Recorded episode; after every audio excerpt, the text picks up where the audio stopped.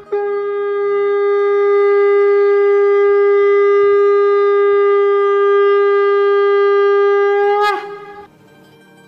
Express के morning सत्संग podcast में आपका स्वागत है।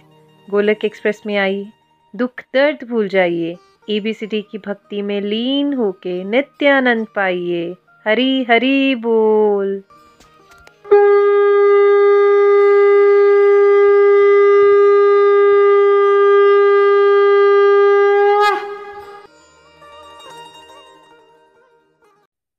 हरी बोल, हरी हरि बोल, जय श्री कृष्ण। पूरे गोलोक परिवार की तरफ़ से आप सभी को गणेश चतुर्थी की विशेष विशेष हार्दिक शुभकामनाएँ। आज की सत्संग को चलिए गणेश वंदना से शुरू करते हैं। गणनायकाय, गणदेवताय गणाध्यक्षाय धीमहि। गुणशरीराय, गुणमण्डिताय गुणीशानाय धीमहि। गुणतीर्थाय गुणाधीशाय गुणप्रविष्टाय धीमहि। एकदन्ताय वक्रतुण्डाय गौरीतनयाय धीमहि। गजेशानाय बालचन्द्राय श्रीगणेशाय धीमहि। एकदन्ताय वक्रतुण्डाय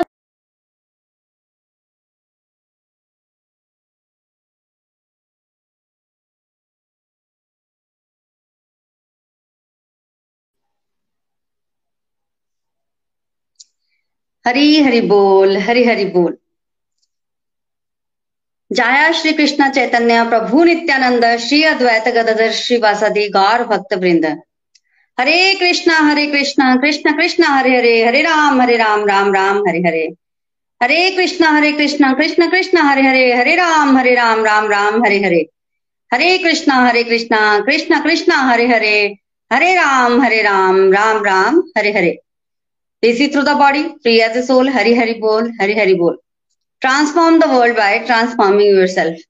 न शस्त्र पे न शास्त्र पे न धर पर न धन पर न किसी युक्ति पर मेरा तो जीवन आश्रित है प्रभु केवल और केवल आपकी कृपा शक्ति पर गोलोक एक्सप्रेस में आइए दुख दर्द भूल जाइए एबीसीडी की भक्ति में लीन होकर नित्य आनंद पाइए जय श्री राधे कृष्णा सो हरि हरि बोल एवरीवन आज गणेश चतुर्थी है और आप सभी को एक बार फिर से गणेश चतुर्थी की बहुत बहुत बहुत बहुत शुभकामनाएँ। तो आइए गणेश चतुर्थी के अवसर पर हम गणेश जी के बारे में कुछ जानते हैं। देखिए, सर्वप्रथम तो हमें ये समझना है कि ये जो गणपति हैं मतलब इट्स पोस्ट जैसे स्कूल का प्रिंसिपल होता है, इंद्रदेव एक पोस्ट है, वैसे ये भी एक पोस्ट है।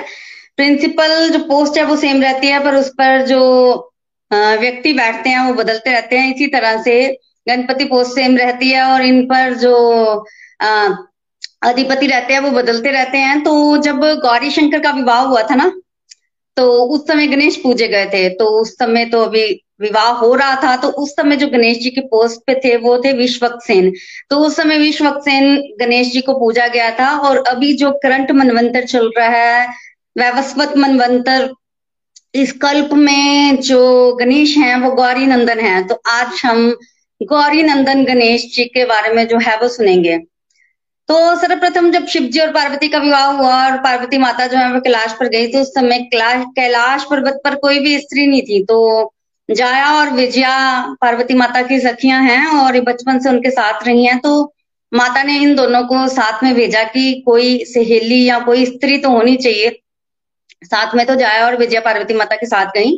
तो एक बार ना जाया और विजया उदास बैठी थी तो माता पार्वती ने पूछा कि आप उदास क्यों बैठी हैं? तब उन्होंने बताया कि आपके भवन में तो कोई प्राइवेसी नहीं है, कोई भी गन कभी भी आ जाता है, मैया मैया कहता हुआ। और गनों को तो छोड़ दीजिए, भगवान शिव जी भी जब भी गौरी गौरी कहते हुए जब भी उनको, उनका मन करता है, वो अंदर आ जाते हैं।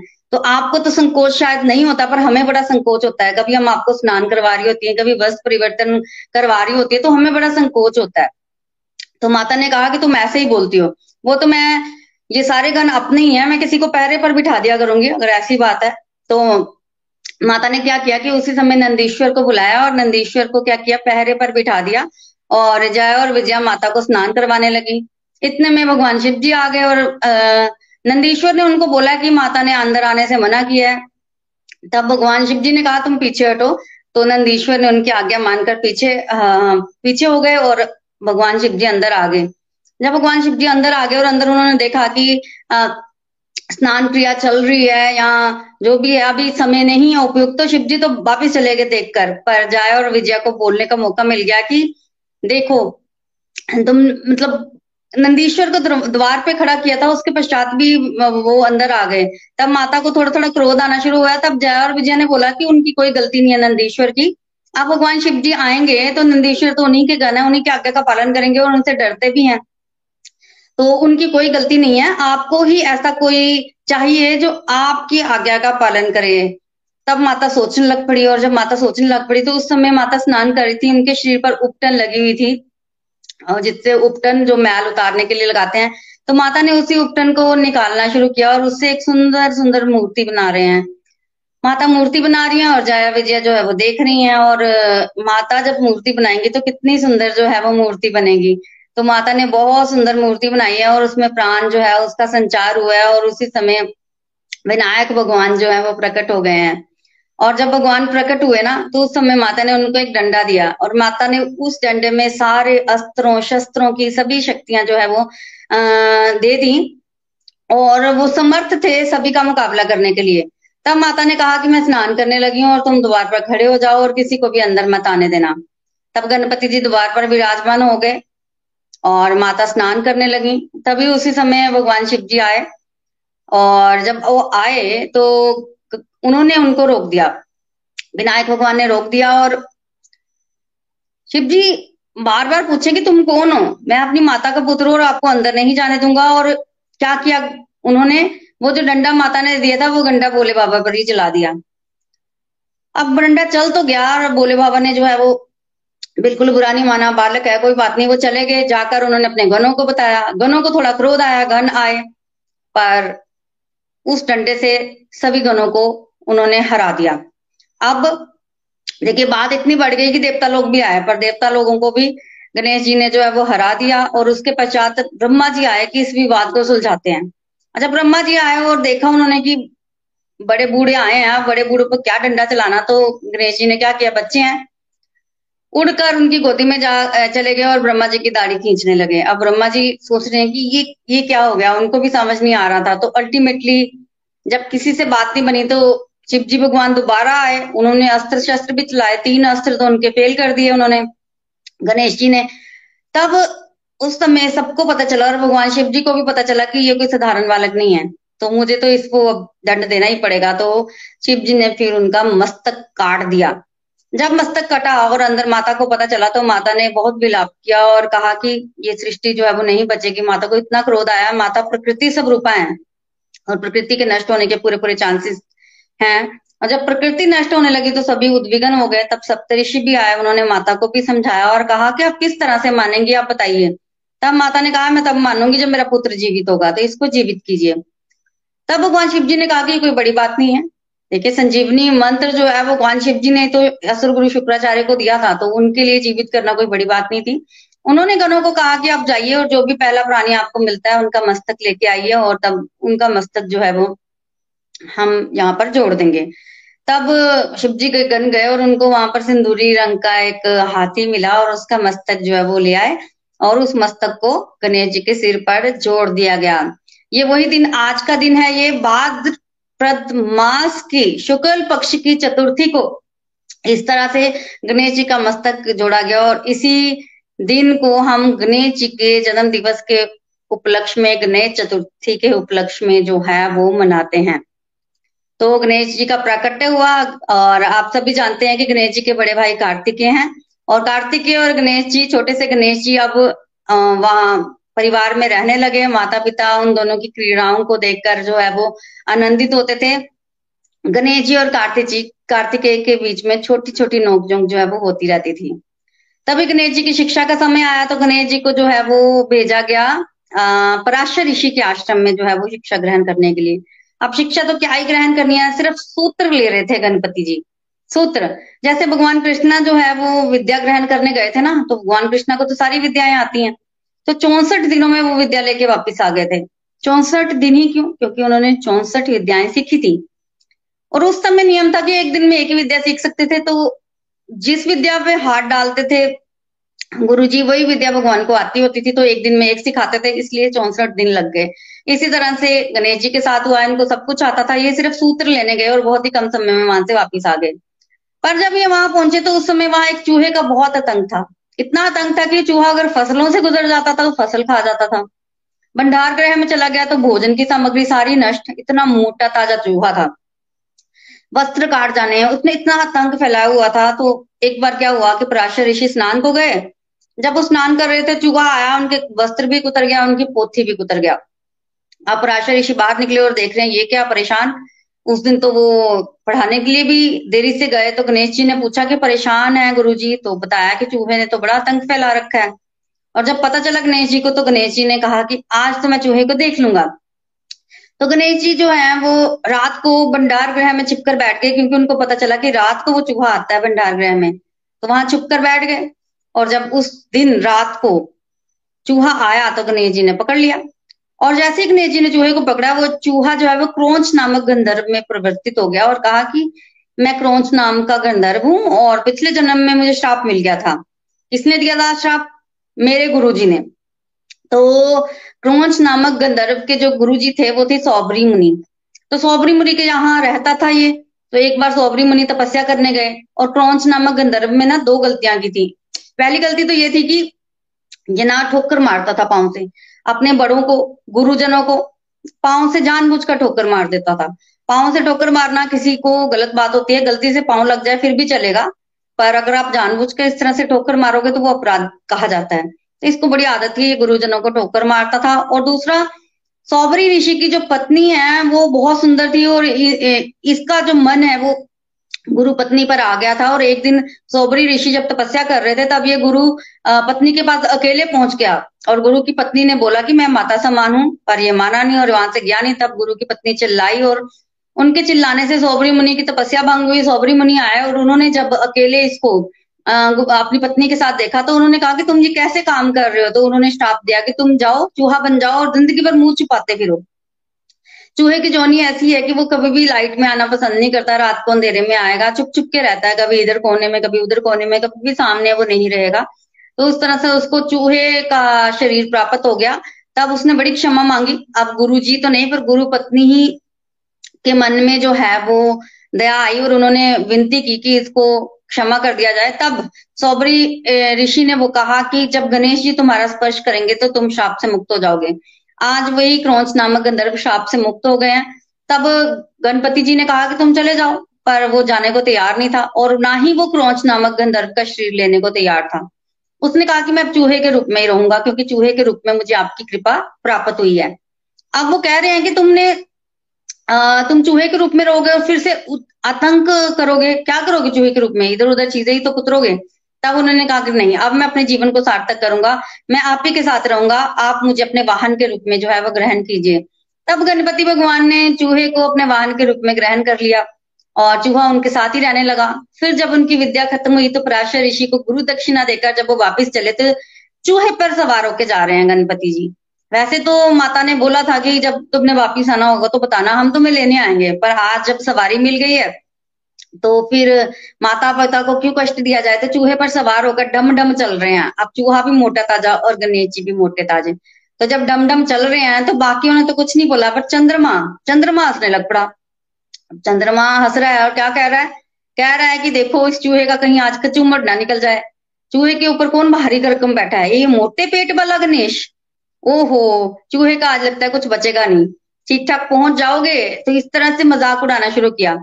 देखिए, चंदन की लकड़ी भी है, बड़ी शीतल होती है, पर उसको भी बार बार बार बार घर्षण करोगे ना तो उसमें से भी आग निकलेगी और अच्छी आग निकलेगी। तो कभी भी कोई व्यक्ति अगर दीन है, हीन है, या फिर वो कुछ बोल नहीं रहा, उसको ज़्यादा परेशान नहीं करना चाहिए, क्योंकि जब वो विद्रोह करेगा ना तो वो फिर विद्रोह जो है, वो जोरदार ही होगा। तो जब गणेश जी को इतना उस चंद्रमा ने कहा तो पहले तो इग्नोर करते रहे, फिर उनको लास्ट में लगा कि अब बहुत ज़्यादा हो गया तो उन्होंने श्राप दे दिया चंद्रमा को। तू हमारा मज़ाक उड़ाता है, जहाँ तुझे भी कलंक लगेगा। तेरा प्रकाश जो है वो भी कम हो जाएगा। तो जब चंद्रमा को इस तरह से श्राप दिया तो सारे देवी देवता प्रकट हो गए। कहते चंद्रमा तो वनस्पतियों का स्वामी है, और औषधियों को जो है वो इससे मतलब इससे चांदनी लेकर तो औषधियाँ जो है वो उगती हैं। तो अगर औषधियाँ नहीं होंगी तो सृष्टि कैसे चलेगी? तो चंद्रमा का होना बहुत ज़रूरी है सृष्टि के लिए। तो सभी देवी देवताओं ने प्रार्थना की कि इसको माफ़ कर दिया जाए चंद्रमा को। तब गणेश जी ने कहा कि ठीक है, चंद्रमा को मैं माफ़ अवश्य करूँगा, पर इसमें कलंक तो रहेगा। तो भाद्रप्रस्त मास की चतुर्थी, जिस दिन गणेश जी का प्राकट्य दिवस है, आज का दिन, उस दिन अगर कोई चंद्रमा को देखेगा तो उसको भी कलंक लगेगा और चंद्रमा भी भी कलंक रहेगा। तो इस तरह का जो श्राप था, उसको थोड़ा सा छोटा करके बता दिया गणेश जी ने। तो आज के दिन जो चंद्रमा है, उसको देखना वर्जित माना गया है। कहते हैं कि अगर कोई चंद्रमा को देखे तो उसको आज के दिन कोई ना कोई कलंक ज़रूर लगता है। देखिए, श्रीमद भागवतम में भी ये कथा आती है कि भगवान श्री कृष्णा ने भी एक एक बार चौथ का चाँद, आज के दिन का चाँद देख लिया था तो उनको भी कलंक लगा था। कैसे लगा था? देखिए सत्राजित नाम का एक व्यक्ति था, उसने सूर्य भगवान की आराधना की और उसको एक मनी मिली थी जिससे रोज सोना निकलता था। तो वो मनी भगवान श्री कृष्णा ने कहा उनको कि तुम राजा को दे दो मतलब तो राजा जो है वो राजकोष में रखेगा और सोने का इस्तेमाल करेगा लोगों के लिए। तो वो माना नहीं। तो मनी को लेके घर चला गया और उसका छोटा भाई था प्रसेन, उसने कहा कि मैं शिकार खेलने जा रहा हूँ तो आप ये मनी मुझे दे दीजिए, मैं मनी लेके चला जाऊँगा तो किसी को पता भी नहीं चलेगा और मनी भी सुरक्षित रहेगी। तो सत्रह जितने मनी जो है वो अपने भाई प्रसेन को दे दी। रास्ते में प्रसेन को शेर ने मार दिया, प्रसेन मारा गया और मनी जो है वो शेर लेके चला गया। सत्राजीत को लगा कि भगवान श्री कृष्णा ने उसके भाई को मारकर जो है वो मनी ले लिया है। तो उसने शोर मचाना शुरू कर दिया कि कृष्णा ने मनी छीन ली है। जब भगवान कृष्णा पर इस तरह का झूठा कलंक लगा तो वो फिर जंगल में गए। उन्होंने शेर के पंजे के निशान देखे और उसका पीछा किया। तब पता चला कि शेर जो है वो जामबंत जी के गुफा में पहुँचा और उन्होंने जामबंत जी ने शेर को मारकर मनी जो है वो अपनी पुत्री जामबती को खेलने के लिए दी है। तब भगवान ने जामबंत जी से युद्ध किया और जामबंत ने पहचान लिया, ये तो मेरे प्रभु श्री राम है और अपनी पुत्री जामबती का विवाह जो है वो भगवान से कर दिया और फिर भगवान मनी लेकर जो है वो वापिस आए, वो उनको दहेज में प्राप्त हुई और फिर वो मनी उन्होंने सत्राजित को दी। तो इस तरह से कथा आती है कि चौथ का चंद्रमा नहीं देखना चाहिए। अगर गलती से कोई व्यक्ति चौथ का चंद्रमा देख भी ले तो उनको क्या करना है? ये जो श्रीमद भागवतम में सत्राजित जो कथा मैंने अभी कही है, इसका अगर कोई श्रवण या पाठन करेगा तो उसको फिर कलंक नहीं लगेगा। तो अगर ये अपराध हो जाए कि आप आज के दिन चंद्रमा देख लो तो या तो श्रीमद भागवतम में से जो अभी कथा मैंने कही है भगवान श्री कृष्णा की, को कलंक लगने की, वो वाली कथा श्रवण कर ली जाए, या फिर गणेश चतुर्थी की कथा जो है वो, जो आज के दिन हो रही है, इसका श्रवण कर लिया जाए। इन दोनों ही कथाओं के श्रवण करने से जो है वो कलंक व्यक्ति को नहीं लगता। तो इस तरह से भगवान को भी कलंक लगा और हमें कोशिश करनी है कि हम चंद्रमा ना देखें और अगर देखें तो इन कथाओं का जो है वो पाठ कर लिया जाए। फिर गणेश जी घर पहुँच गए और घर पहुंचकर वो कार्तिकेय जी के साथ रहने लगे। जैसा कि मैंने पहले ही बताया कि कार्तिक जी के साथ छो, छोटी मोटी नोकझोंक जो है वो चलती रहती थी। तो एक दिन कार्तिकेय जी ने गणेश जी को कहा कि तुम कैसे प्रथम पूजा के अधिकारी हो गए? ये तो माता ने दया करके तुम्हें बोल दिया भगवान शिव जी को कि इसको प्रथम पूजा का अधिकारी बना दो। तो भगवान ने भी कह दिया, पर तुम असल में अधिकारी नहीं हो। तुमने क्या किया ऐसा कि तुम प्रथम पूजा के अधिकारी बने। तुम तो माता की गोद में बैठ के मोदक खाते रहते हो। तो इस तरह से बोल दिया। तब कहा कि प्रतियोगिता होनी चाहिए। और जब प्रतियोगिता की बारी आई तो सारे देवी देवता आ गए। प्रतियोगिता होनी चाहिए कि प्रथम पूजा का अधिकार किसको मिलेगा? तब भगवान शिव जी ने कहा कि जो इस चर चराचर जगत की परिक्रमा करके आएगा, सर्वप्रथम उसको प्रथम पूजा का अधिकारी जो है वो माना जाएगा। जब ये सुना तो सारी सेवी देवता भाग गए और कार्तिकेय भी अपने वाहन म्यूर पर चले गए पर वो गणेश जी वहीं बैठे रहे। तब माता ने कहा कि तुमने नहीं जाना। तब गणेश जी ने कहा कि मेरे माता पिता साधारण तो नहीं है। और किसी साधारण दौड़ भाग के लिए वो कह भी नहीं सकते। तो मैं सोच रहा हूँ, तब उन्होंने एक चुपाई कही, सिया राम में सब जग जानी, करूँ प्रणाम जोरी जुग पानी। और यह कहकर उन्होंने सीताराम लिखा धरती पर और उसको प्रणाम किया और सात बार उसकी परिक्रमा की। माता पिता ने कहा कि ये क्या कर रहे हो तुम? तब गणेश जी कहते हैं कि सिया राम में सब जग जानी कि, सीताराम में तो सारा जग जो है वो व्याप्त है। तो अगर मैं सीताराम की परिक्रमा करता हूँ तो मैंने सारे जगत की परिक्रमा सात बार कर लिया ये सुनकर तो खुश हो गए माता पिता और प्रथम पूजा का अधिकार जो है वो गणेश जी को दे दिया। देखिए, गणेश जी बहुत बड़े नाम जापक है। बहुत नाम जप के प्रभाव से उन्होंने कई चमत्कार किए और गणेश जी जो है वो विघ्न हरता है, बुद्धि प्रदान करता है। ये उनकी विशेषताएँ हैं। तो इस तरह से इनको प्रथम पूजा का अधिकार मिल गया। बुद्धिमान इतने, बहुत बुद्धिमान है ये। और क्या हुआ एक बार की वेद व्यास जी ने श्रीमद भागवतम लिखनी थी और महाभारत लिखनी थी, महाभारत। तो महाभारत में एक लाख श्लोक हैं। तो उनको महाभारत लिखने के लिए ना किसी की ज़रूरत थी कि वो बोले और कोई लिखे। तब उन्होंने गणेश जी को चुना था। और गणेश जी को बुलाया गया कि वो श्रीमद भागवतम और महाभारत को जो है वो लिखें। तो गणेश जी तब गए थे और उन्होंने महाभारत को, का लेखन किया। तब उन्होंने एक शर्त रखी कि मैं महाभारत का लेखन तब करूँगा जब मेरी कलम ना रुके। मैं लिखता रहूँ लिखता रहूँ, आप बोलते रहो, जहाँ मेरी कलम रुकी, वहाँ पर मैं छोड़ दूँगा लेखन को। तब वेद व्यास जी ने भी ये कह दिया कि आप तब लिखेंगे जब आपको श्लोक समझ में आएगा। तो गणेश जी मान गए। आप वेद व्यास जी बोलते जा रहे हैं और गणेश जी समझ के लिख रहे हैं और गणेश जी लिखते ही जा रहे हैं। महाभारत का लेखन एक बार में ही हुआ है।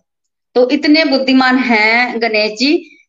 तब वेद व्यास जी को जब कोई काम पड़ता था, जैसे उन्होंने पानी पीना है थोड़ा सा, या कोई भी आवश्यक कार्य करना है तो वो एक ऐसा श्लोक ऐसा पेचीदा श्लोक बोल देते थे कि गणेश जी को समझने में समय लगे और मैं अपना इंपॉर्टेंट काम कर लूँ।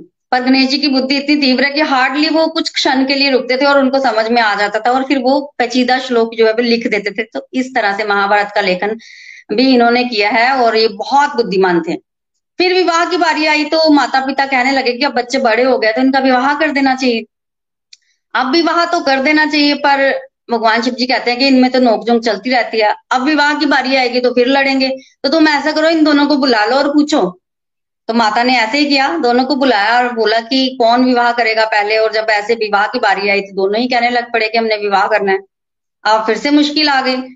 तब माता पिता ने कह दिया कि पहले विवाह उसका होगा जो इस संपूर्ण पृथ्वी और आकाश की जो है वो परिक्रमा करके आएगा। बस फिर तो क्या ही था। कार्तिकेय ने जैसे ही सुना तो वो म्यूर पर निकल गए। वो कह रहे हैं, देखिए, साधारण मयूर नहीं है उनका। भगवान के जो वाहन गरुड़ है, उन्हीं के आगे पुत्र को उन्होंने वाहन के रूप में स्वीकार किया है।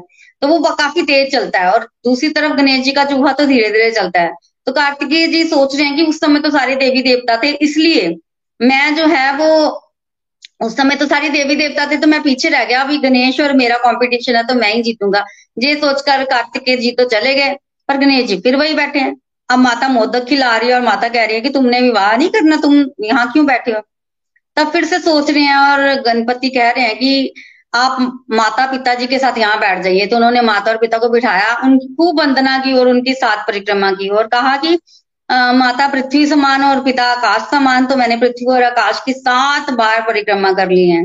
इस पर तो माता पिता फिर से खुश हो गए और माता पिता ने आवाहन किया कि इस जगत में को जो भी गणेश जी की पत्नी बनने के निमित्त अः पुत्री है हमारी वो उसी समय प्रकट हो जाए। तो उसी समय विश्वकर्मा जो है वो फिर आ, अपनी दोनों पुत्रियाँ रिद्धि और सिद्धि को लेकर प्रकट हुए और उनका विवाह जो है गणेश जी से किया गया और उनको दो पुत्र जो है वो दो पुत्रों की भी प्राप्ति हुई। और कार्तिकेय जी अभी चक्कर ही लगा रहे हैं। फिर कार्तिकेय जी जब आए उन्होंने देखा कि गणेश जी का विवाह हो गया और उनको दो पुत्र भी प्राप्त हो गए तो फिर कार्तिकेय जी ने कह दिया कि अब मैं विवाह ही नहीं करूँगा। इसलिए कार्तिकेय जी के आगे जो है वो हमेशा वो लगाया जाता है आ, लगाया जाता है कुमार। उन्होंने विवाह ही नहीं किया। तो इस तरह से गणेश जी का विवाह हुआ। बहुत बुद्धिमान है गणेश जी। और इन इनके जैसे आज चतुर्थी है तो चतुर्थी का व्रत जो है इसको भी बड़ा अच्छा माना जाता है। कहते हैं कि इस व्रत को करने से ना आपको आ, काफ़ी पुण्यों की प्राप्ति होती है। तो एक नल जमयंती की कथा आप में से कईयों ने श्रवण की होगी। नल और दमयंती जो है वो बड़े अच्छे पति पत्नी आराम से रह रहे थे। एक बार क्या हुआ कि नल का राज्य जो है वो छिन गया और ये जंगलों में जाने के लिए मजबूर हो गए। जंगलों में इनको काफ़ी कष्ट हुआ पर दमयंती अपने पिता के घर नहीं जाती थी इनके पिता भी राजा थे। तब नल एक दिन अपनी पत्नी को छोड़ के चले गए कि मेरी पत्नी अकेली होगी तो वो अपने पिता के यहाँ चली जाएगी। तब दमयंती अपने पिता के घर चली गई और वहाँ पर वो सोचने लगी कि कैसे मुझे मेरे पति की प्राप्ति होगी और दूसरी तरफ़ नल ने किसी राजा के यहाँ नौकरी कर ली।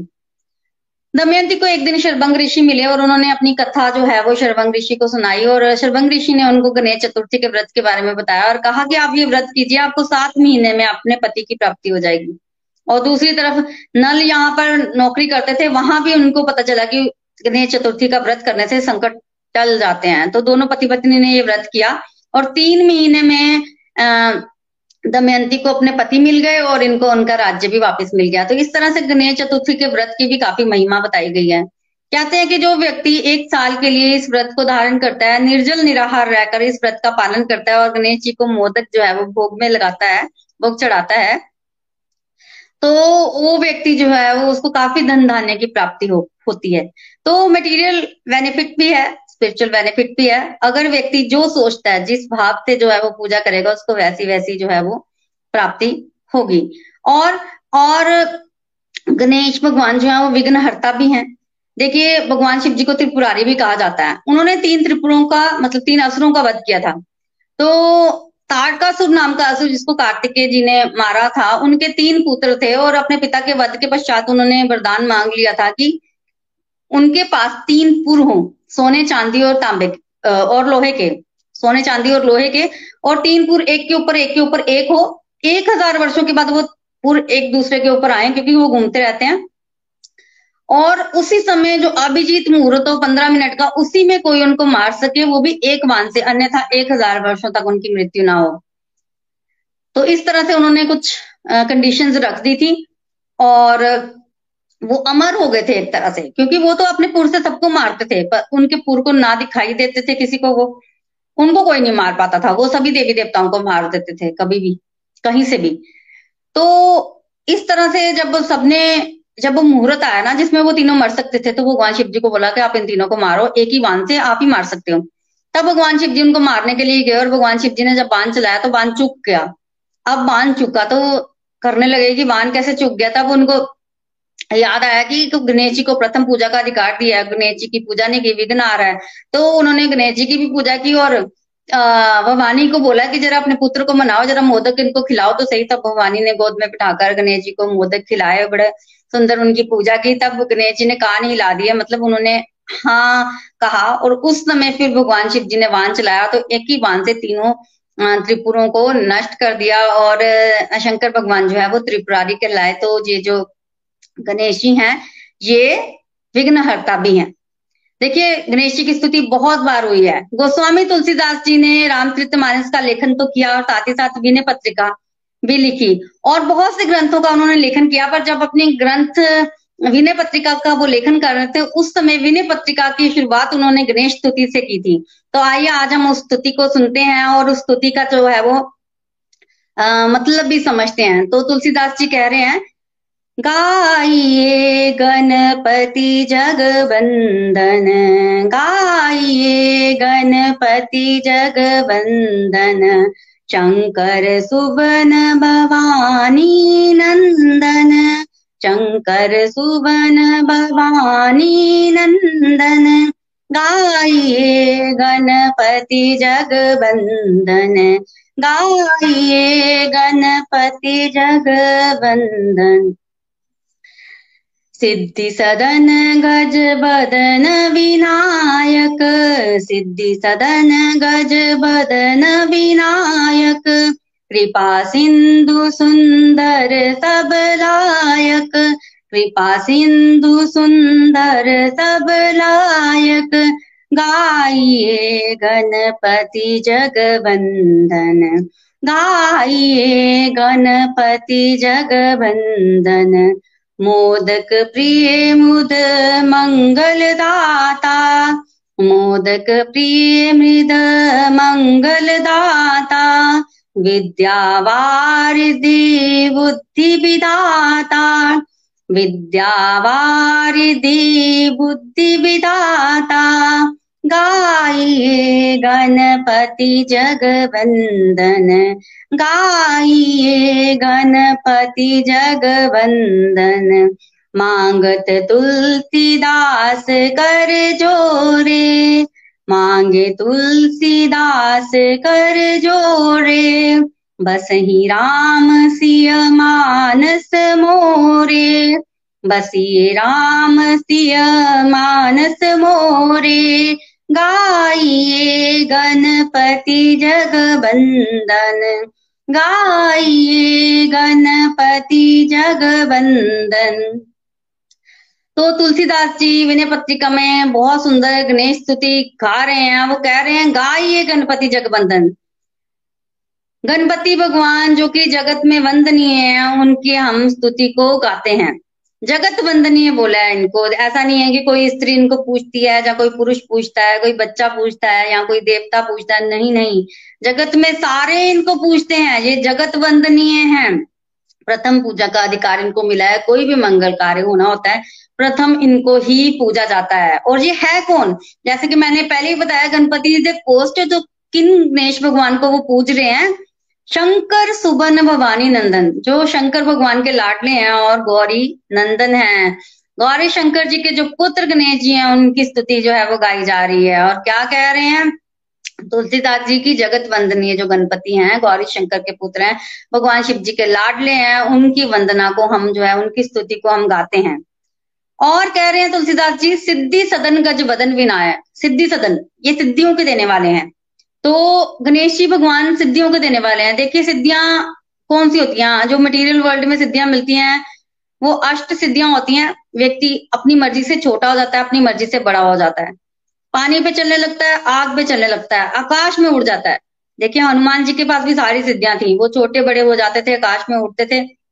ऐसी सिद्धियाँ मनुष्य के पास भी होती हैं।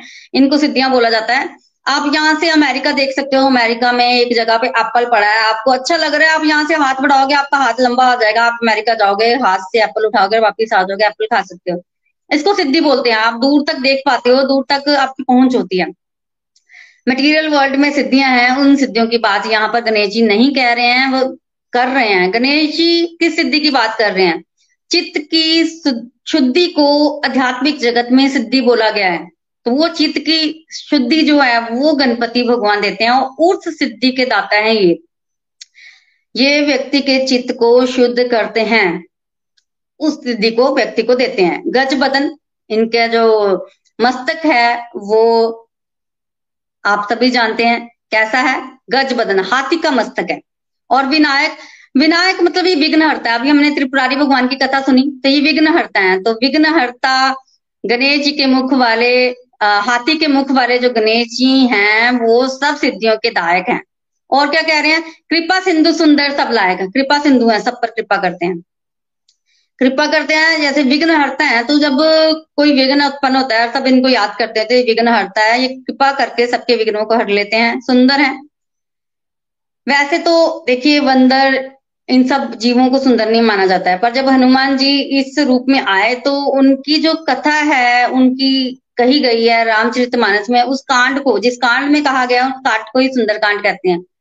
तो सुंदरता का मतलब बाहरी सुंदरता से नहीं है। यहाँ पर भीतरी सुंदर, सुंदरता की बात की गई है तो भीतर से तो बहुत ही सुंदर है, सब लायक। सब लायक मतलब जितने भी विघन है, उनको हरने में ये लायक हैं। जितने भी गुण होते हैं इस संसार में, उन सबको देने में ये लायक है और ये सब कुछ देते हैं। कृपा के सिंधु हैं, बहुत सुंदर हैं, सब गुणों को, व्यक्तियों को जो है वो प्रदान करते हैं। गाय ये गणपति जगबंदन ऐसे गणपति भगवान की हम स्तुति करते हैं जो जगत में वंदनीय है। और कह रहे हैं, मोदक प्रिय मुद मंगल दाता। इनको मोदक बहुत प्रिय है। मोदक मतलब वैसे तो मोदक हम लड्डू को बोल सकते हैं जो मीठे होते हैं। तो मीठे मोदक इनको बहुत प्रिय है, मुद मंगल दाता, और में मंगल करते हैं। देखिए, मोदक को हम मिठाई लेते हैं। मिठाई तो सबको ही प्यारी होती है। मिठाई तो सबको प्यारी होती है, पर किस तरह के मोदक इनको प्रिय है? अगर कोई व्यक्ति अपने मुँह से मधु, मीठे मीठे वचन निकालता है तो उस, उसको भी मोदक बोलते हैं। हृदय में मिठास आ जाए, किसी के प्रति कोई कड़वाहट ना रहे, वो हृदय रूपी मोदक इनको बहुत प्रिय है, और जब वो मोदक भक्त भगवान को चढ़ाते हैं ना तो ये पूरे का पूरा मंगल जो है वो प्रदान करते हैं किसी भक्त को। और क्या करते हैं? विद्या वारिद बुद्धि विदाता विद्या वारिद मतलब ये कि ये विद्या के सागर हैं और व्यक्ति को बुद्धि प्रदान करते हैं। तो अगर कोई व्यक्ति गणेश भगवान की पूजा आराधना करते हैं तो भगवान इनको बुद्धि प्रदान करते हैं। गाय ये गणपति जगबंधन, ऐसे जगत के वंदनीय भगवान गणपति की हम स्तुति गाते हैं। और क्या कह रहे हैं तुलसीदास जी? मांगत तुलसीदास कर जोड़े। तुलसीदास जी, हाथ जोड़कर भगवान से मांगते हैं, वसी ही राम सिया मानस मोरे। की ये गणपति, इतनी कृपा करना कि सीताराम जो है वो मेरे हृदय में हमेशा हमेशा हमेशा हमेशा विराजमान रहे। गाइए गणपति जग जगवंदन। ऐसे जगत के वंदनीय गणपति भगवान की स्तुति को आज हम गाते हैं। तो बहुत प्यारी इन्होंने गणपति भगवान की स्तुति की है। तो आज के दिन हम गणपति भगवान को नमस्कार करते हैं और उनसे ये प्रेयर्स करते हैं कि हमारे जीवन में, आध्यात्मिक जीवन में आगे बढ़ने में जो भी विघ्न आ रहे हैं, वो उन विघ्नों को हरें और हमें बुद्धि दें, आध्यात्मिक बुद्धि, ताकि हम भगवान की तरफ़ जो है वो आगे बढ़ सके। तो बोलिए, गणपति बाबा, मोरिया, मंगल मूर्ति, मोरिया। तो एक बार फिर से आपको गणेश चतुर्थी की बहुत बहुत शुभकामनाएँ। हरी हरी बोल हरी हरी बोल।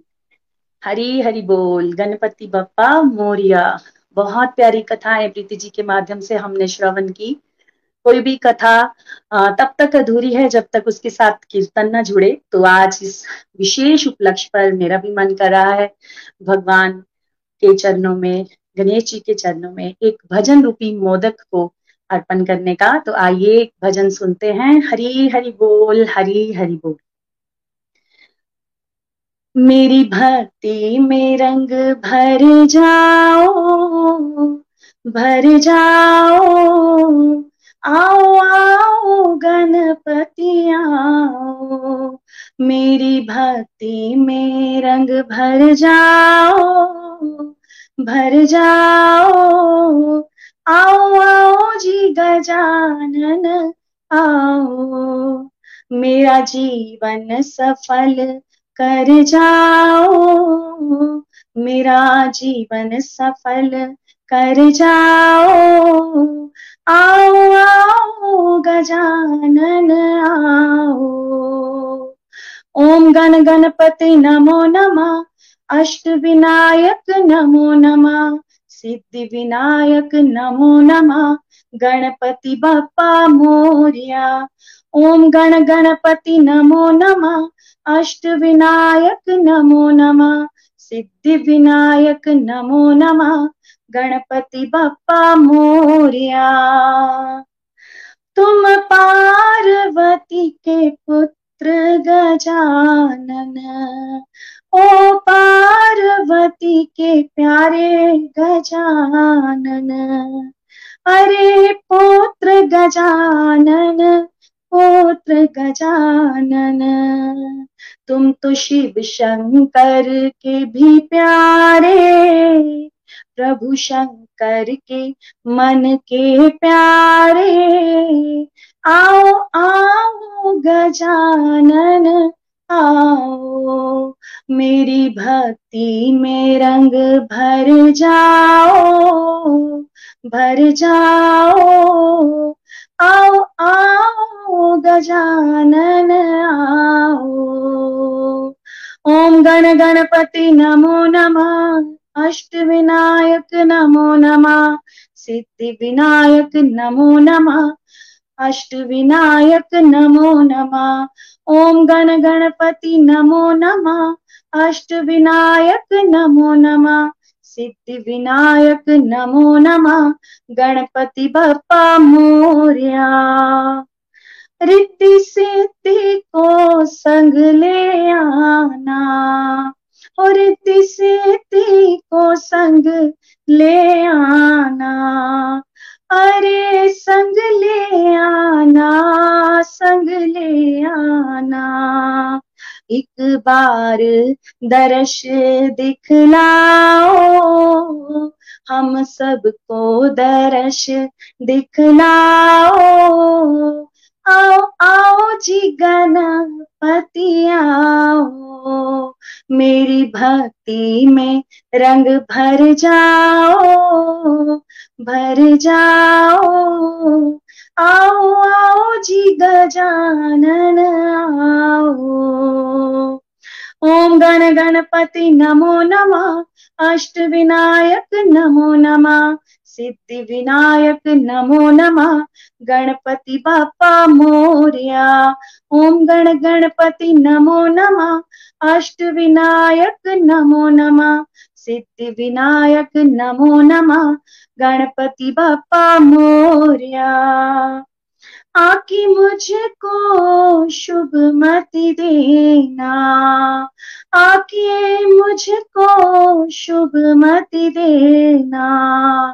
अरे शुभ मति देना, शुभ मति देना, शुभ मति देना, शुभ मति देना। हमें प्रेम सुधा, रस प्याओ हमें प्रेम सुधा, रस पिलाओ। आओ आओ जी गजानन आओ। मेरी भक्ति में रंग भर जाओ भर जाओ। आओ आओ जी गजानन आओ। ओम गण गणपति नमो नमः अष्ट विनायक नमो नमः। रिद्धि विनायक नमो नमः। गणपति बप्पा मोरया। ओम गण गणपति नमो नमः। सिद्धि विनायक नमो नमः। मंगल मूर्ति नमो नमः। गणपति बप्पा मोरया। गणपति बप्पा मोरया। आज इस विशेष मौके पर ऐसा हो ही नहीं सकता कि हम निखिल जी के माध्यम से गणेश मंत्र को ना समझे। जो मंत्र मेरे दिल के बहुत करीब है, वक्रतुंड महाकाय सूर्य कोटि समप्रभा, निर्विघ्नं कुरु मे देव, सर्वकारेषु सर्वदा। हरी हरि बोल, हरी हरि बोल। हरी हरी बोल एवरीवन हैप्पी गणेश चतुर्थी गोलक एक्सप्रेस परिवार की ओर से आप सभी को गणेश चतुर्थी की, चतुर्दशी की बहुत बहुत शुभकामनाएँ। Thank you so much Preeti भाभी। बहुत आनंद आ रहा था कथा में। गणपति बप्पा मोरिया। जैसे कि आप सब जानते हैं कि गणेश जी बुद्धि के देवता हैं, सुखदायक हैं, है ना? और विघ्नों को हरने वाले हैं, विघ्न हरता भी हैं, उनका नाम एक एक दंत भी है, लंबोदर भी है है ना? तो आज के दिन उनकी स्तुति करना, उनसे ब्लेसिंग्स मांगना, है ना? ताकि वो अल्टीमेटली हमें वो सुप्रीम डिवाइन इंटेलिजेंस दे, दिव्य बुद्धि दे, है ना? जैसे देखिए उनका एक दांत रिप्रेजेंट करता है इमोशंस को, एक दांत रिप्रेजेंट करता है विजडम को। तो कैसे विजडम से हमने अपने इमोशंस को रेगुलेट करना है गणेश जी हमें बहुत कुछ सिखाते हैं। उनका जो जो उनका विग्रह है ना, जो दिखते हैं वजह से, उसी के अंदर से हम बहुत सारी लर्निंग ले सकते हैं। वहाँ जाने से पहले हम क्यों ना इस मंत्र का, गणेश मंत्र का मीनिंग जानने की कोशिश करें। वक्र तुंड महाकाया। वक्र तुंड महाकाया सूर्य कोटि समप्रभा, निर्विघ्नं कुरु मे देवा, सर्वकारेषु सर्वदा। तो जैसे अभी आपको फ़ोटो में भी दिख रहे हैं कि गणेश जी की जो सूंड है, उनको वक्र तुंड क्यों? क्योंकि घुमावदार उनकी सूंड है, ठीक है? और महाकाय मतलब विशाल शरीर है उनका।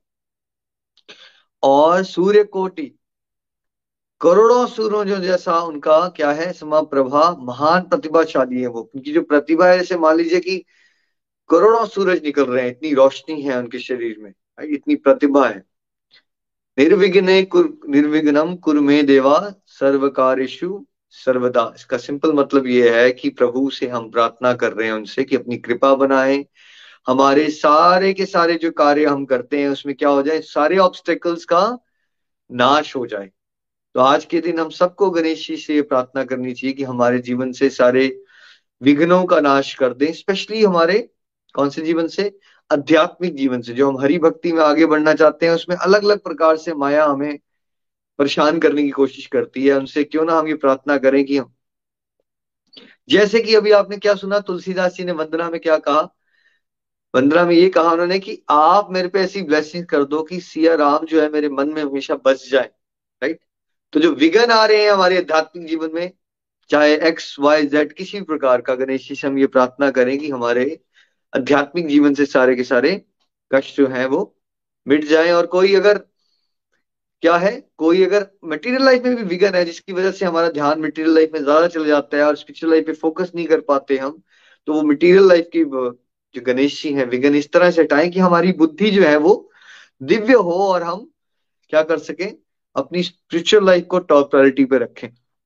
गणेश जी का जैसे आप शरीर देखते हो तो उसी के अंदर से वो सिंबोलिज्म क्या है? उसका डीपर लेवल पे आज हम जानेंगे।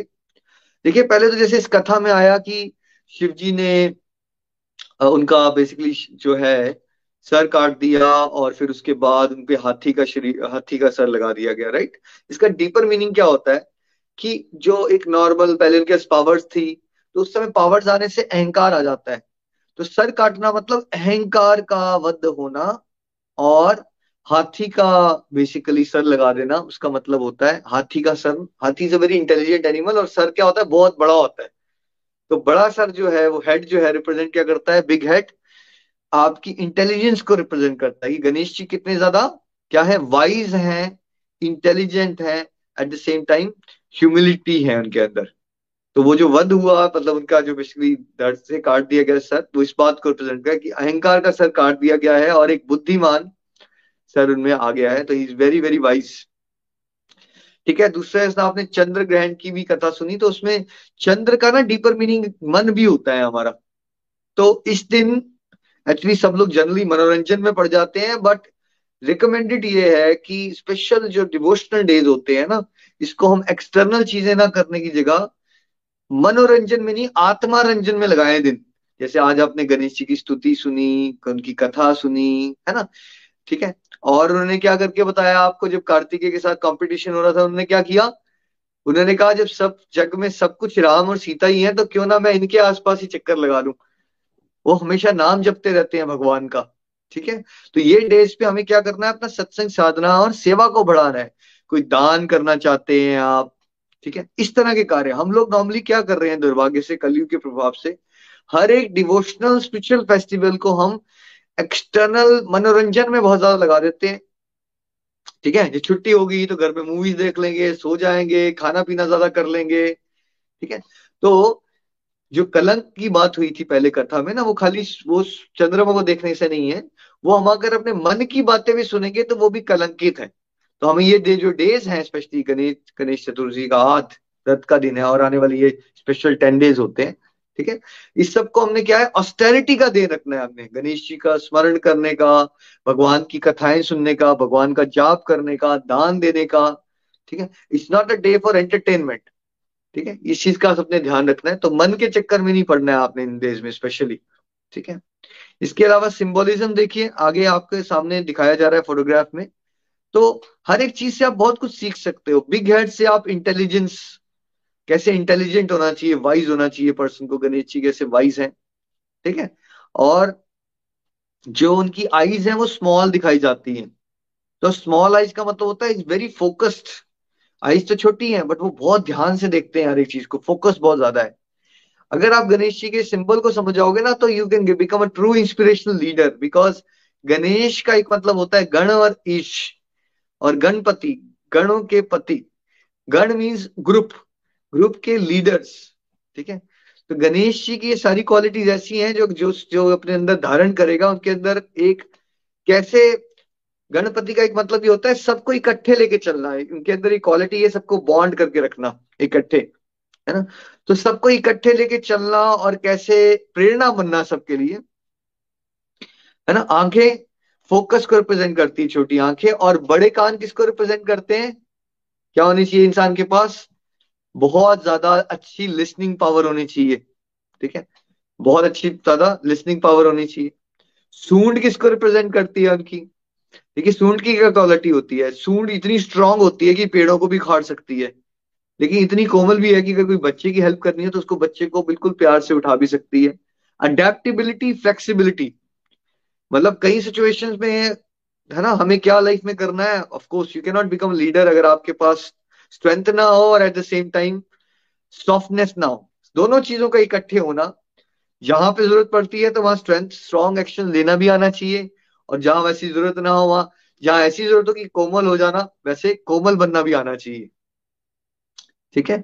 और उनके जो इनको एक दंत भी कहा गया। तो अगर आप देखते हैं उनकी तो एक टस्क उनकी टूटी दिखाई जाती है। इसके पीछे बहुत सारी कथाएँ हैं। तो मेन प्रचलित कथाएँ क्या है कि एक बार शिव जी जो है समाधि में थे तो गणेश जी जो है बाहर पहरा दे रहे थे तो परशुराम जी उनसे मिलने आते हैं। परशुराम जी शिव जी के भक्त हैं। परशुराम जी को रोक लेते हैं वो, कि नहीं भैया, मैं नहीं आपको मिलने दूँगा। तो परशुराम जी को क्रोध आ जाता है। उनके बीच में कमासान युद्ध हो जाता है तो परशुराम जी जो है अपना परशु चला देते हैं उनके ऊपर। अब परशु जो है वो शिव जी से ही उनको मिला है तो वो एक डिवाइन वेपन है तो गणेश जी उनको रिस्पेक्ट देने के लिए वैसे वो उसको परास्त कर सकते हैं।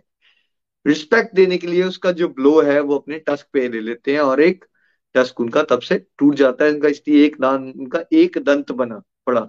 और कुछ कथाएँ ये भी कहती हैं कि जब वो महाभारत, जैसे आज आपने पहले भी सुना कि वो महाभारत की लेखक है तो जब वो महाभारत लिख रहे थे तो उनकी कलम की जो स्याही है, वो खत्म हो जाती है।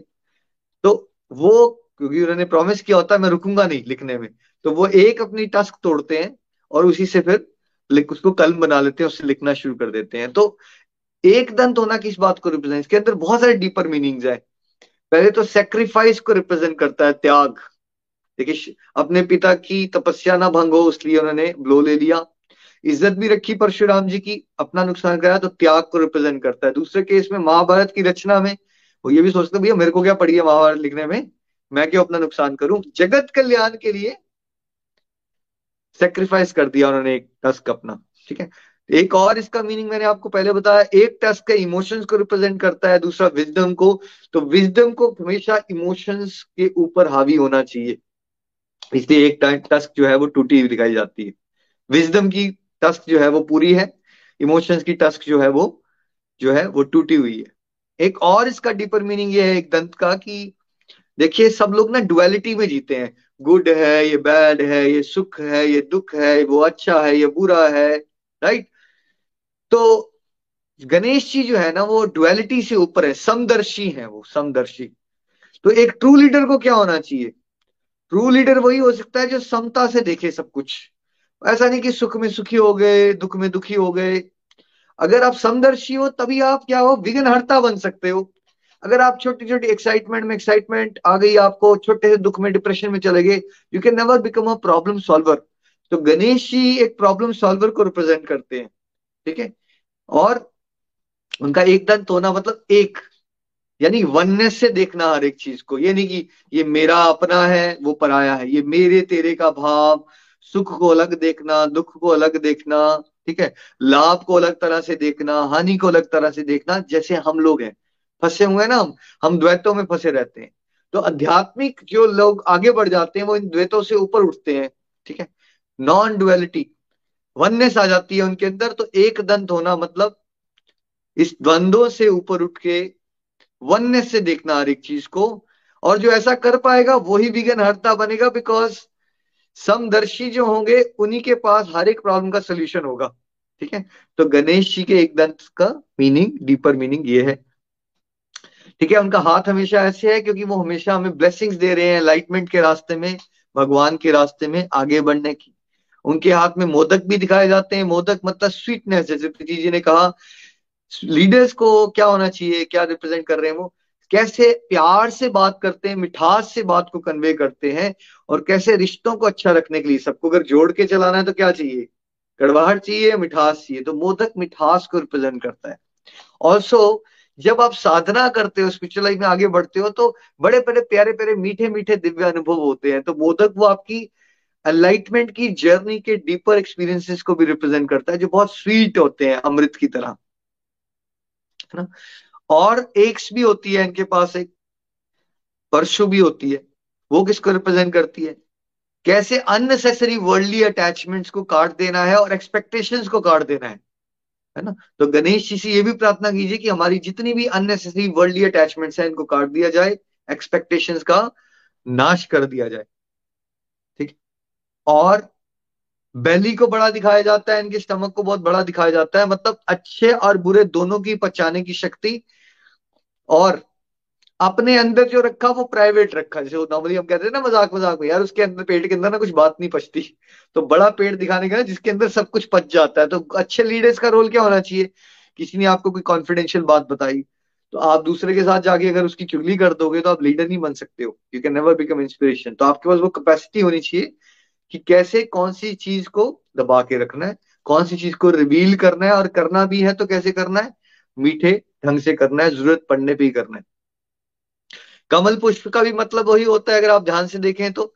कमल कहाँ उगता है? कीचड़ में बट कमल जो पुष्प होते हैं, पत्र होते हैं, वो हमेशा कीचड़ से अलग रहते हैं। कीचड़ में रहते हुए भी कीचड़ से अलग प्योरिटी को रिप्रेजेंट करता है। है ना? और उनके सामने प्रसाद या भोग भोग लगाया हुआ है, सबने प्रसाद पढ़ा। ये किसको? गिविंगनेस और शेयरिंग के कॉन्सेप्ट को एग्जिस्ट है ना? जब जब होता है, भोग लगाया जाता है, उसके बाद क्या मिलता है सबको? प्रसाद क्या होता है? आप प्रसाद जब लेते हो तो क्या आपकी टेंडेंसी होती है कि आप खुद अपने आप ही रखो? या जब आप वृंदावन जाते हो, कहीं जाते हो तो स्पेशली क्या करते हो आप? अपने फ्रेंड्स को भी प्रसाद शेयर करते हो। तो शेयरिंग के भाव को रिप्रेजेंट करता है जो उनके सामने पड़ा है ना? प्रसाद। तो प्रसाद का मतलब है इस केस में कि एक अच्छे लीडर को क्या होना, बांटने का भाव होना चाहिए शेयरिंग का भाव होना चाहिए। है ना? तो ये सारे प्यारे प्यारे सिंबल्स हैं हर एक सिंबल का डीपर मीनिंग मैंने आपको बताने की कोशिश की है। गणेश जी की विशेष कृपा हम सब पे बर, बरसती रहे और हम ना केवल आज के दिन बट हमेशा है ना गणेश जी से ब्लेसिंग्स लें कि हमारे सारे के सारे आध्यात्मिक जीवन से सारे के सारे विघ्नों का नाश हो जाए है ना। हमें क्या मिले? हमारा सुख से अटैचमेंट संसारिक खत्म ही हो जाए। हम अगर सुख चाहें तो आध्यात्मिक प्रभु के प्रेम वाला सुख चाहिए हमें। और ईश्वर की प्राप्ति के लिए वो बुद्धि हमें ऐसी दे दें। देखिए, हम स्क्रिप्चर्स पढ़ते हैं, जैसे मंगलवार को रामायण रामचरितमानस फिर भगवत गीता राइट भागवतम भी कर रहे हो आप लोग। तो ये सब कुछ समझने की शक्ति कैसे आएगी हमारे पास? बुद्धि कैसे आएगी? तो जब हम गणेश जी से प्रार्थना करेंगे तो हमें बुद्धि देंगे और हम उनकी तरह बुद्धिमान हो जाएँगे। तो बच्चों को कि भाई, पढ़ाई में फोकस नहीं लगता तो गणेश जी से हम ब्लेसिंग ले सकते हो आप। और साथ साथ में हम स्क्रिप्चर्स को समझने के लिए गणेश जी से ब्लेसिंग दे सकते हैं। तो हैप्पी गणेश चतुर्थी है। Once again everyone Ganpati Bappa Morya. Ganpati Bappa Morya, Mangal Murti Morya. आज मैं भी बप्पा के चरणों में एक कविता अर्पित करना चाहती हूँ। और सबसे पहले आप सभी को गोलक एक्सप्रेस परिवार की तरफ़ से गणेश चतुर्थी की हार्दिक शिवजी जी के छोटे पुत्र गणेशा, गोरा शिवजी जी के छोटे पुत्र गणेशा। पूजा में सबसे पहले होती इनकी पूजा। पूजा में पहले, सबसे पहले होती इनकी पूजा। सभी बाधाओं को, सभी बाधाओं को दूर करते गणेशा, दूर करते गणेशा। कभी भी कोई भी कार्य शुरू करने पर सबसे पहले याद करे गणेशा। सबसे पहले याद हम करें गणेशा। गोरा शिव जी जी के छोटे पुत्र गणेशा, छोटे पुत्र गणेशा। सबसे प्यारी सबसे प्यारी मनमोहक मूरत तेरी गणेशा। सबसे प्यारी मनमोहक मूरत तेरी गणेशा। देवों के देव वक्रतुंड महाकाया। देवों के देव वक्रतुंड महाकाया। अपने हर भक्त से प्यार करते गणेशा।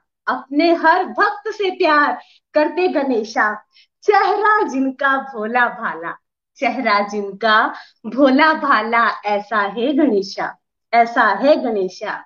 हर कार्य में मिले सफलता, जिस पर कृपा हो तेरी देवा। हर कार्य में मिले सफलता, जिस पर कृपा हो तेरी देवा। जीवन में ना आए गम, जिसके साथ हो हरदम देवा, जिसके साथ हो हरदम देवा। गोरा शिव जी जी के छोटे पुत्र गणेशा, छोटे पुत्र गणेशा। भक्ति में है बहुत ही शक्ति, भक्ति में है बहुत ही शक्ति। जीवन समर है जाता, जीवन समर है जाता। मोदक जिनका भोग है, मोदक जिनका भोग है, मूषक है सवारी, मूषक है सवारी। सुख करता, दुख हरता, मेरे बप्पा की कृपा है निराली, मेरे बप्पा की कृपा है निराली। हर दिल में बसते हैं गणेशा। हर दिल में बसते हैं गणेशा। आते हैं बड़े धूमधाम से। आते हैं बड़े धूमधाम से। बुद्धि विधाता है। बुद्धि विधाता है मेरे गणेशा। गोरा शिव जी जी के छोटे पुत्र गणेशा, छोटे पुत्र गणेशा। रिद्धि सिद्धि के तुम दाता। रिद्धि सिद्धि के तुम दाता। दुखियों के तुम भाग्य विधाता। दुखियों के तुम भाग्य विधाता। रिद्धि सिद्धि को लेकर करो भवन में फेरी। रिद्धि सिद्धि को लेकर करो भवन में फेरी। करो ऐसी कृपा मेरे बप्पा। करो कृपा ऐसी मेरे बप्पा। नित करूँ मैं पूजा तेरी। नित करूँ मैं पूजा तेरी। कहता है गोलोक एक्सप्रेस। कहता है गोलोक एक्सप्रेस। पाना है अगर बप्पा को। पाना है अगर बप्पा को सच्चे मन से सेवा धर्म कर्म को करना। सच्चे मन से सेवा धर्म कर्म को करना। शिवजी जी के प्यारे हैं, गोरा के राज दुलारे हैं। श्री गणेशा देवा हमारे हैं। आरंभ है देवा, आरंभ है देवा, अंत है देवा। आरंभ है देवा, अंत है देवा। पालनहारी है देवा, गजमुखधारी है देवा। पालनहारी है देवा गजमुखधारी है देवा। सत्संग साधना सेवा से प्रसन्न होते हैं देवा। सत्संग साधना सेवा से प्रसन्न होते हैं देवा। गोरा शिवजी जी के छोटे पुत्र गणेशा, छोटे पुत्र गणेशा तो बोलिए, गणपति बप्पा, मोरया, मंगल मूर्ति, मोरया। एक बार फिर से आप सभी को गणेश चतुर्थी की हार्दिक शुभकामनाएँ। हरि हरि बोल हरि हरि बोल। Thank you so much Kanchan ji. Happy Ganesh Chaturthi. आपको भी बहुत प्यारी कविता आपने हमें सुनाई। और जब मैं सिंबल्स की याद शेयर कर रहा था तो मैंने दो सिंबल्स के मीनिंग आपके साथ शेयर करना भूल गया मैं तो मुझे लगा वो भी आपके साथ शेयर करते हैं। गणेश जी का जो मुँह है ना, वो छोटा दिखाया जाता है तो उसका मतलब क्या होता है कि अच्छे लीडर्स को ना बात कम करनी चाहिए टॉकलेस जल्दी हम बातें बहुत ज़्यादा करते हैं और मीनिंगलेस बातें करते हैं। जो समझदार लोग होते हैं लाइटेंड लोग होते हैं, वो बात कम करते हैं बट मीनिंगफुल बात करते हैं। और उनका वाहन जो है, वो मुशकराज राइट आज जो भाभी ने कथा भी की उसकी ना, क्रोंच की तो वो जो है, किसको रिप्रेजेंट करते हैं एक? चूहा किसको रिप्रेजेंट करता है? चूहा। चूहा इधर से उधर जाता है ना तो हमारे जो मन की इच्छाएँ है ना अलग अलग प्रकार की, उसको रिप्रेजेंट करता है। तो गणेश जी का चूहे पे बैठना इस बात को रिप्रेजेंट करता है कि हमारी डिज़ायर जो है वो हमारे कंट्रोल में होनी चाहिए। उल्टा नहीं हो जाना चाहिए। डिजायर्स ने हमें वश में ना कर लिया हो, जैसे अभी हमारे सबके साथ क्या हो रखा है? डिजायर्स ने हमें वश में कर लिया है। तो चूहा डिजायर्स को रिप्रेजेंट करता है और गणेश जी का चूहे के ऊपर बैठना मतलब हमारा नियंत्रण होना चाहिए अपनी डिजायर्स पे। तो देखिए, सारी की सारी एक ब्यूटीफुल लीडर्स की क्वालिटी बता दी गई। ज़्यादा सुनो बुद्धिमता से विटी रहो। जैसे एग्ज़ाम्पल दिए कंपटीशन में, कार्तिकेय जी इतने दूर भाग गए और इन्होंने क्या किया? सीताराम के चक्कर लगा लिए, शिवजी, पार्वती माता के चक्कर लगे स्मार्ट डिसीज़न वेरी वाइज है ना? स्वीटनेस से बात करना, मोदक स्वीट रिलेशनशिप्स को बॉन्डिंग में लेके चलना सबको, ठीक है? और बात कम करना मीनिंगफुल बात करना। ध्यान, आँखें छोटी मतलब ध्यान से चीज़ों को समझना, पचाने की शक्ति रखना, ठीक है? अच्छे बुरे दोनों को पचाने की रखनी चाहिए एक दूसरे की, एक इधर की बात उधर ना करना, ठीक है? तो इस तरह की प्यारी प्यारी फ्लेक्सिबिलिटी ट्रंक जो रिप्रेजेंट कर रहा है अडेप्टेबिलिटी जहाँ स्ट्रांग भी होना है और कहा, क्या होना है? कहीं पे सॉफ्ट हो जाना, ये क्वालिटी रखना। सेक्रीफाइस की एबिलिटी रखना वननेस की एबिलिटी रखना, समदर्शी होना, ठीक है? और ब्लेसिंग्स का भाव मतलब जो ट्रू लीडर्स होते हैं ना, उनको हमेशा कोई जेलसी का कॉन्सेप्ट नहीं है। ऑलवेज लव एंड ब्लेसिंग्स देने का भाव है। और वो जो प्रसाद आपको पढ़ा, उसमें एक और मीनिंग होता है कि पूरा जगत जो है आपको प्रणाम करेगा। अगर ये गणेश जी की क्वालिटीज आपने अपने अंदर लाते हो ना, पूरा जगत जो है आपके चरणों में रहेगा बिकॉज़ वंदना किसकी की जाती है? जो पूजनीय हो, पूजनीय होता कौन है? जो चुगलियाँ करेगा, वो पूजनीय नहीं हो सकता ना। जो अच्छे से बातें नहीं सुनेगा, किसी की समझेगा नहीं, किसी को, वो पूजनीय नहीं हो सकता। पूजनीय वो बनता है, जो ये सारी क्वालिटीज को धारण करता है अपने जीवन में। तो इस, आज के सिंबलिज्म से हमें भी गणेश जी की इन क्वालिटीज को अपने जीवन में धारण करने का प्रयास करना है और गणेश जी से ही ये कृपा मांगनी है कि जैसे आपके अंदर इतनी वंडरफुल डिवाइन क्वालिटीज हैं, है ना? और आप भगवान के इतने प्यारे भक्त हैं, आप वो क्वालिटीज का आशीर्वाद हमें भी दें। Happy Ganesh Chaturthi once again चलिए ईशा जी के पास चलते हैं और एक प्यारा सा भजन सुनते हैं। हरी बोल जी। हरी हरी बोल, हरी हरी बोल एवरीवन गणेश चतुर्थी की आप सभी को ढेरों शुभकामनाएँ। आज के आनंद की जय, बहुत ही प्यारा सत्संग, बहुत ही दिव्य कथा। और ये बात कि गणेश जी जो है, वो एक पोस्ट है, ये तो मैंने पहली बार ही सुना और बहुत आनंद आया, बहुत मज़ा आया। और मैं प्रभु जी की स्तुति करना चाहूँगी, गणेश जी की, और चाहूँगी उनसे प्रेयर करूँगी कि जो निखिल जी ने क्वालिटीज हमें बहुत ही प्यारी प्यारी बताई गणेश जी की परसेंटेज वाइज वो हमारी लाइफ में भी आए और हम भी एक लीडरशिप वाली लाइफ को लीड कर सके, एक प्रेरणादायक जीवन को जी सके। तो चलिए फ्रेंड्स गणेश जी के श्री चरणों में स्तुति रखते हैं और प्रार्थना करते हैं कि वो भी श्री हरि की भक्ति हमारे जीवन में लेकर के आए। नमामि ते गजाननम् अनन्तमोददायकम् समस्तविघ्नहारकम् समस्त अघविनाशकम् मुदाकरं सुखाकरम् मम प्रिय गणाधिपम् नमामि ते विनायकम् हृदकमलनिवासिनम् भुक्तिमुक्तिदायकम् समस्तक्लेशवारकम् बुद्धिबलप्रदायकम् समस्तविघ्नहारकम् धूम्रवर्णशोभनम् एकदन्तमोहनम् भजामि ते कृपाकरम्।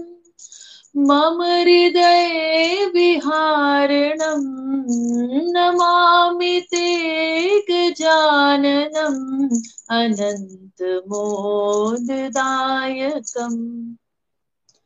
गजवदन् शोभिनम् मोदकम् सदा प्रियम्।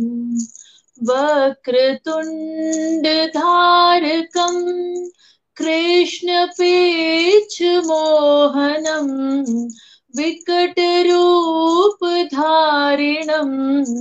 वेदवृन्दवन्दितम् स्मरामि विघ्नहारकम्।